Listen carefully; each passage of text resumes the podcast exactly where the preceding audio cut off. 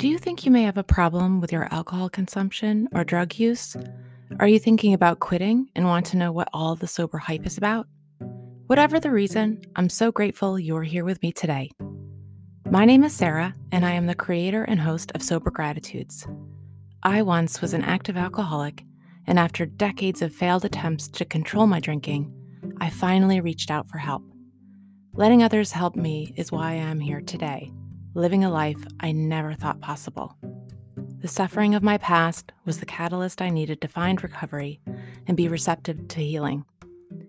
I created this podcast out of the desire to recover out loud and, with the help of my guests, show you how a better life is possible after addiction. Whether you have been here before or you are a first-time listener, I would be so grateful if you would take a moment to write a review on Apple Podcasts so that it can reach more people who may be struggling. Together, we can help those in need. You can also reach me at sobergratitudes@gmail.com with any questions or comments. Thank you again for dropping in today, and welcome to Sober Gratitudes.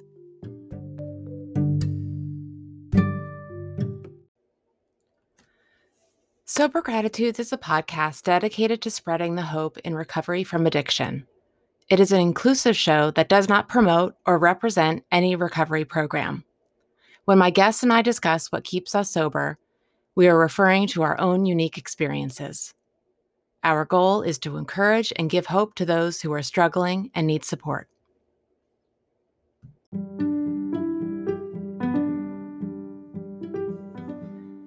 Sober Gratitudes Podcast is proud to come together and partner with Valor Fitness Clothing in our mutual mission to support and encourage the recovering community. Based in Los Angeles and inspired by real recovery, Valor Fitness lives up to its mission. With one item sold, Valor Fitness donates one item to a homeless shelter or transitional rehab facility. Because Valor Fitness Clothing supports Sober Gratitude's mission, everyone can receive a discount when shopping. Use the code GRATITUDE20 at checkout. Also, every guest on my podcast will be graciously given a gift certificate from Valor. We're stronger together when we come together.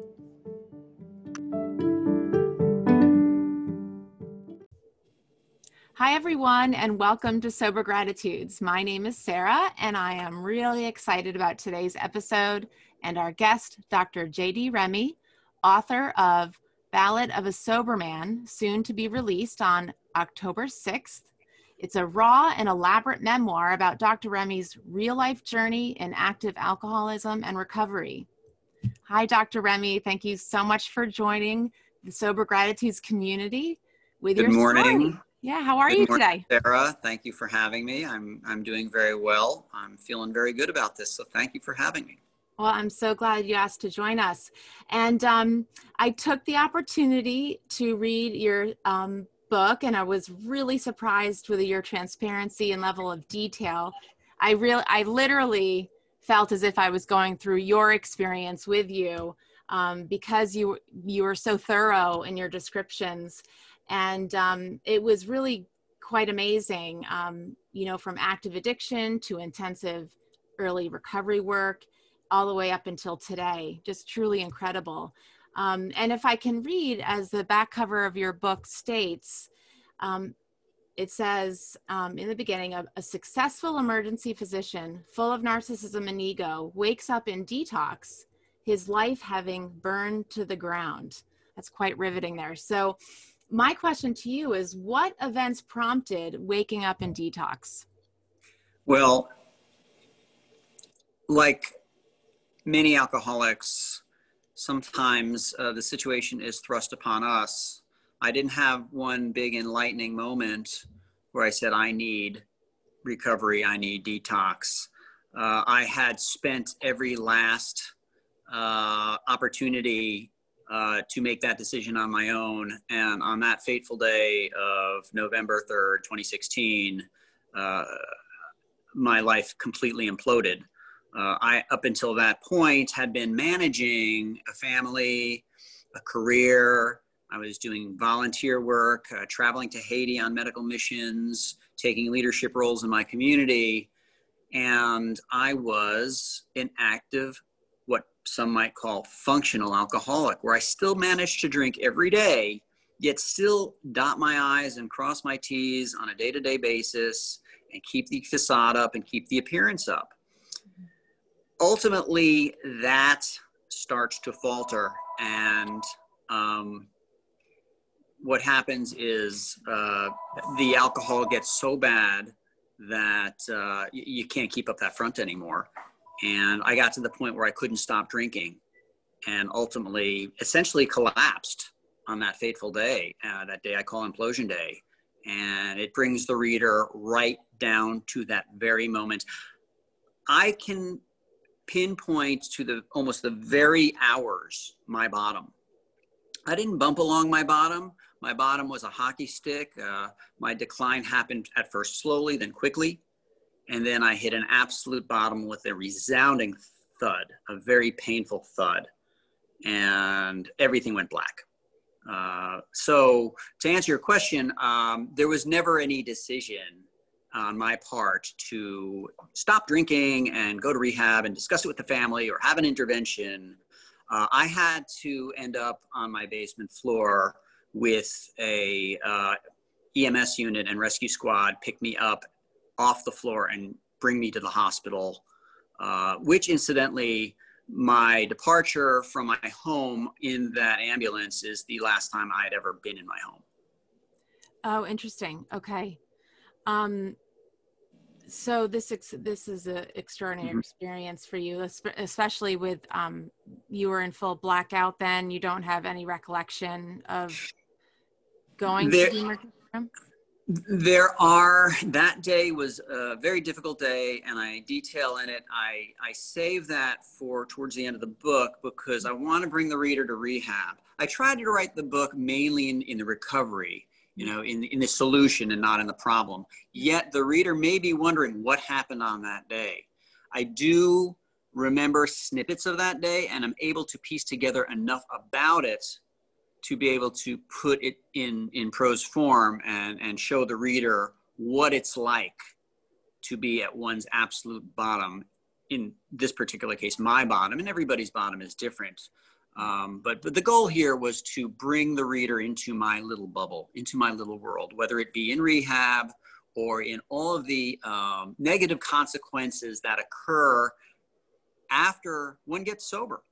Because the hardest part sometimes of rehab and recovery are dealing in a sober manner all of those negative consequences that had piled up until that point that were being ignored by me. Right. You know, I you spoke earlier of how you were living relatively from the outside. It looked like a functioning life. You know, you were doing everything you needed to do, and with work and personal life and volunteering and missions and whatnot, and then how quickly did it get to that point of where you were not in a functioning alcoholic kind of mode that you were on the basement floor?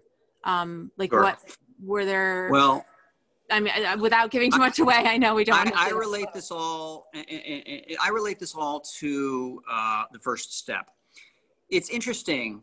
I will tell you that I had already admitted to myself that I was an alcoholic years before implosion day. The problem for me was, see, the first step comes in two parts, okay?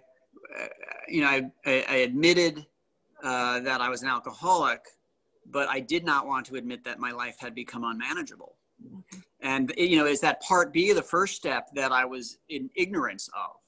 And so I continued to pass board exams, run leadership meetings at the hospital, carry my weight at home, children's activities, social life, while all the time I was nipping and I was nipping and I was gulping and keeping a buzz all day long.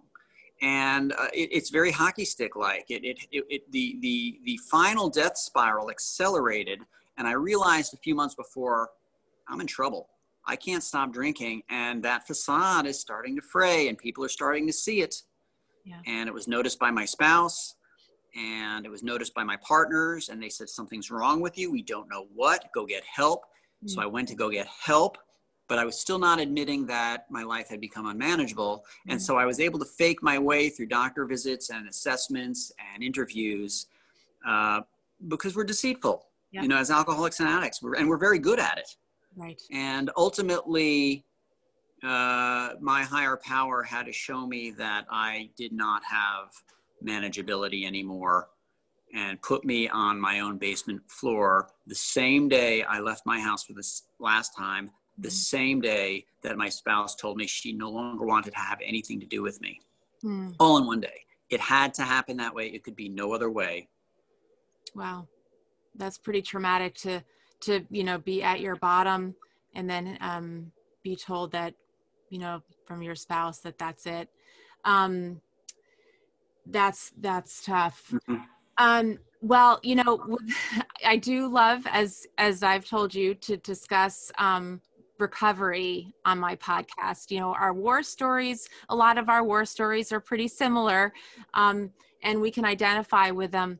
And you talk a lot about the 12-step program of AA. And, you know, I don't promote any recovery programs on this podcast, but I do provide the disclosure that we all can discuss what we want to discuss with regards to what works for us in as far as recovery. And you did write a lot about your 12-step recovery program that was introduced to you was it in rehab that you were first introduced to it? Well, I do have a chapter that brings the reader through my introduction to AA, which was a huge part of my recovery and still is to this day. I had tried some meetings about a year before implosion day, but I was really half-hearted about it, and half measures got me nowhere. And I stood at the turning point. I went into rooms. I said, I'm not like these people. These people are down and out. They look worn. They look tattered. They seem happy, but I can do this. And what I'll do is I'll just use AA and kind of show up once in a while and reduce my drinking, and, you know, things will all be good. I'll have it under control, and I'll always go to a meeting outside my hometown so no one recognizes me. My real immersion, the true jumping into the AA mosh pit, as I like to call it, where I just completely let go and let AA carry me, was when I finally made it into residential rehab. And I was immersed immediately after a short detox period into a milieu of therapists and counselors and many, many peers, many of whom were professional, because I was put in a 3-month professionals program. And that's really when I started to realize, holy smokes, without this, I'm a goner. I'm a goner. I need this. It was what I had to cling to. I didn't have friends around me. My family was no longer around me. AA is what I had. And that's what I chose as my life raft. And I got a sponsor within a week or two. And I intensely worked the steps, and I was off to the races at that point. That's great. That's great. And do you still use AA today? I go to meetings several times a week. There's no winning here. There's no, I've got this down now, see ya. Not at least for me in my recovery. I am in remission, just like a diabetic who keeps blood sugars under control, or a cancer victim that has to go for routine maintenance and checkups on a frequent basis. I must keep this disease in remission, and I must actively work to do that. And as a professional, not only do I do the general AA meetings, but I also go to the Caduceus meetings, which are AA meetings for medical professionals. And so we add the dimension of how AA and how alcoholism interacts with our professional lives, which is a nice dimension for me because it helps me on a day-to-day basis at work. Look, I'm at work. I'm an open secret at work. I rolled into my own emergency department, and the people who I worked alongside for 20 years saw me in that condition. The same condition that I saw many, many people as a clinician roll into the emergency department. Now I was on that side of the stretcher and had to deal with it. And I had to get out in front of my story. And so this is the reason I'm so open about my recovery. In addition to the fact there are so many other professionals out there who are terrified and are hiding their addictions for fear of their reputations and their licenses.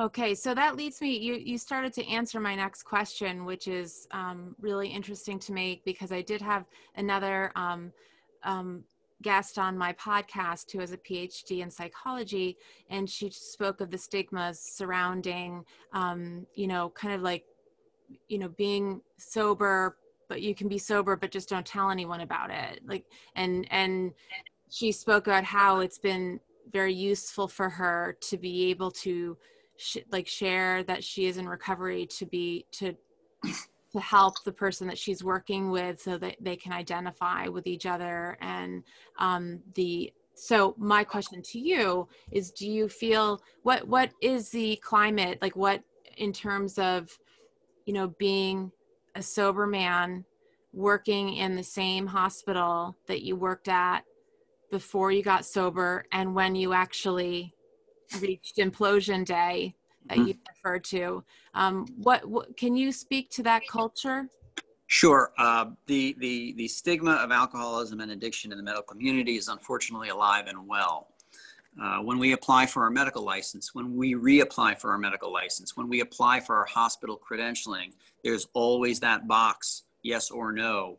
Have you ever been an alcoholic, or have you ever been to rehab? There's no question on these things. Have you ever been an out-of-control diabetic, which can confuse and change your personality as well. And you know, it's going to be a slow breakthrough. But if we hide it, I believe it just perpetuates and propagates the stigma. I feel like a certain amount of boldness is in order, and so I have chosen to be an open secret and get out in front of the rumor mills. I think that's very important. In my dealings with my colleagues and my dealings with the nurses and other staff on a day-to-day basis, I don't sit around, you know, blaring from the rooftops or have a big T-shirt on that says I'm a recovered alcoholic, but I do like to have conversations about it with some confidants that I work with. Mm-hmm. And I do like to discuss it in various circles. I like to get now on committees that have to do with physician wellness, because I think that the sentiment is slowly changing, and the more people that get on board with openly speaking about it, like so many other things, we can reach a critical mass and we can overcome this, well, you're special because you have this disease. But, you know, we will freely allow people on staff with these other diseases because it's not going to impact their practice. But this might impact your practice. Look, it all has a potential to impact practice. All we're asking for is some uniformity here in how it's dealt with. I am proud and thrilled to not have had a drink in almost 4 years now. I am thrilled that the very people who saw me at my worst invited me back as a full-time physician on staff. That is the reward for me of recovery. And so I'm working it. I'm trying to break down these social stigmas with other people, but it's a slow process, and I accept that. Yeah, well, I applaud your courage in doing so. You know, it's hard. I am not a professional in any field like yours. However, I am a woman in recovery in a culture, in a society, in a world where alcohol is revered as being acceptable to use as a drug. So that I can identify with you in terms of wanting to kind of expose the truth about what it's like to be an active addiction, and those of us who do achieve sobriety and do recover, because we surely do. We can recover if we're willing to do the work, right? And we're willing to have an open heart and to take a deep dive and look at ourselves and look right. at the bondage of self that we often are trapped in, that every human is trapped in. But for alcoholics, you know, we die if we are stuck in self. So, and that kind of speaks a lot to the program of recovery that I know I use as well. So in terms of the book itself, I want to get back to the book before we look at the interview. What was it that really compelled you to write Ballad of a Sober Man? Well, as part of my daily routine, what do I do to keep sober today? Which is what I wake up and think of every morning, okay? A lot of it has to do with prayer. A lot of it has to do with reading the Book of Daily Reflections, or as Bill sees it. I sometimes call my sponsor. I go for my run, which is when I do my meditating. But another thing that was suggested to me by a sponsor was to start journaling my thoughts. And so from a very early point, after I was out of rehab, after I was out of the halfway house, and I was back into a regular living kind of situation, I started to write about half an hour to an hour every morning. And I did it religiously, day in, day out. I never took a break because it felt good. Just like a run, I felt comfortable. I felt warm. It felt good to get my thoughts down on paper, almost like it was a cathartic for the morning, and reduced cravings, frankly. So after, 9, 10, 12 months of this, I looked back and I said, this looks okay. Maybe we can put something together. Why do I want to put it together for other people to read? Well, number one, I felt it was important to get my story out there as a physician in recovery, as an ex-husband in recovery, as a human being in recovery, since relapse rates are so high. Maybe I can add and can make a contribution to the recovery community and those not in recovery, so that maybe they would read my book and come to their own conclusions. Again, I try very hard in the book to put the reader where I am, right next to me, whether it's in a lockup unit on the psych ward or in residential rehab or in my, dating life or in my professional life. I try to put the reader there. And in a sense, it's one giant 12th step for me. I am, having had a spiritual awakening, I'm trying to carry the message to other alcoholics and practice these principles in all my affairs. And I believe the book is a good way of doing this. If it just stimulates one alcoholic who is deep in the disease to make an attempt, then it's all worth it. And I think there's a lot in there that has potential to do that. Yeah. I'm still keeping my day job. I'm thrilled to be a full-time physician. I'm thrilled to be sober. And the production of a book was, I do feel a sense of satisfaction with its completion. And now I can hand it to the world and I can say, here you go, world, read about what happened to me, just like in a big speaker meeting. And I can move on, with my next book, my next chapter in my life. Oh, that's great. And you asked my next question, which is, what do you hope your story offers the reader? Hope. Yeah. Mm-hmm. Hope and an awakening more than hope, because sometimes when we think of hope, we think of the future. And, in my program, I try to stay in the present. Mm. There are some desperate, desperate physicians out there. I know this personally. Mm. And maybe they look at this and they awaken. Like everyone's saying woke these days with everything going on socially. Well, this is a form of woke for me. Great, thank you. And before I ask the last question, I wanted to ask you what it's been like can you share the difference in being a doctor as a sober man compared to when you were actively drinking? Sure. I was full of ego and narcissism, as I like to put at the top of the book. And when patients came into the emergency department intoxicated, I knew that I was being condescending, and I knew that I was being superior, and, even using it as a source of humor, which it isn't at all. It's a horrible disease. And I see it everywhere from college co-eds all the way up to the old town drunks who come in almost on a daily basis.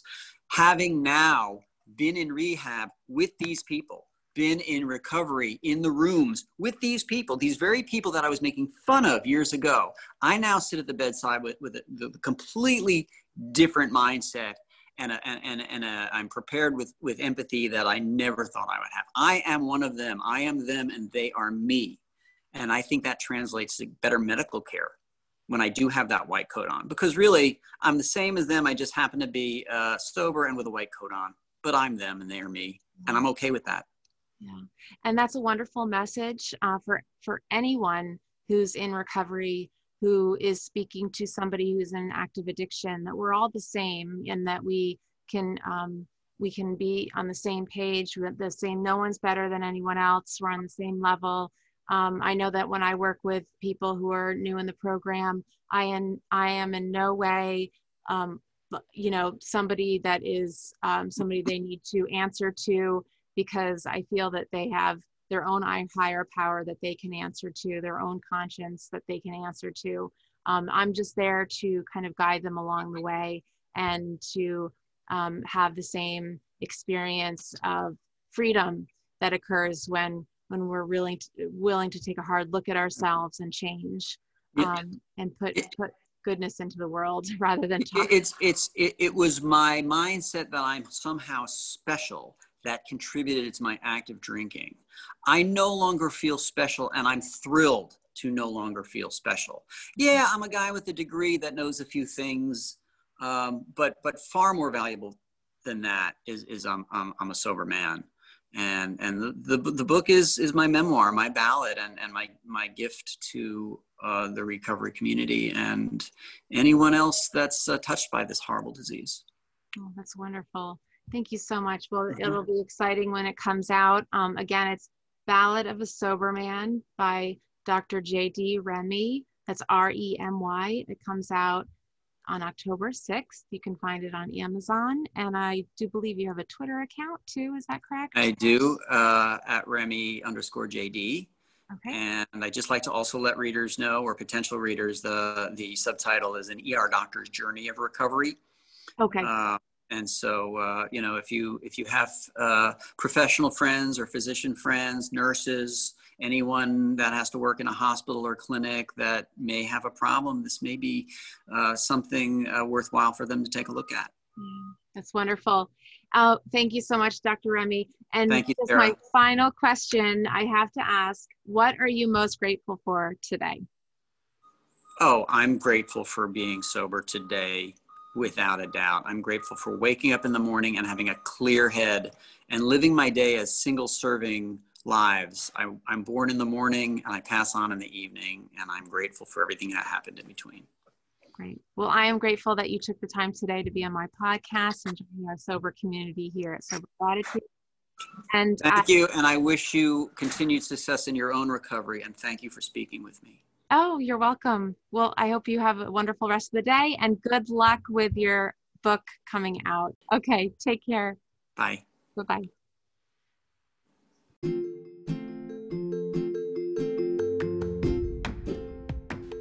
Well, that's a wrap on this episode. Thank you to my guest and all of you for listening.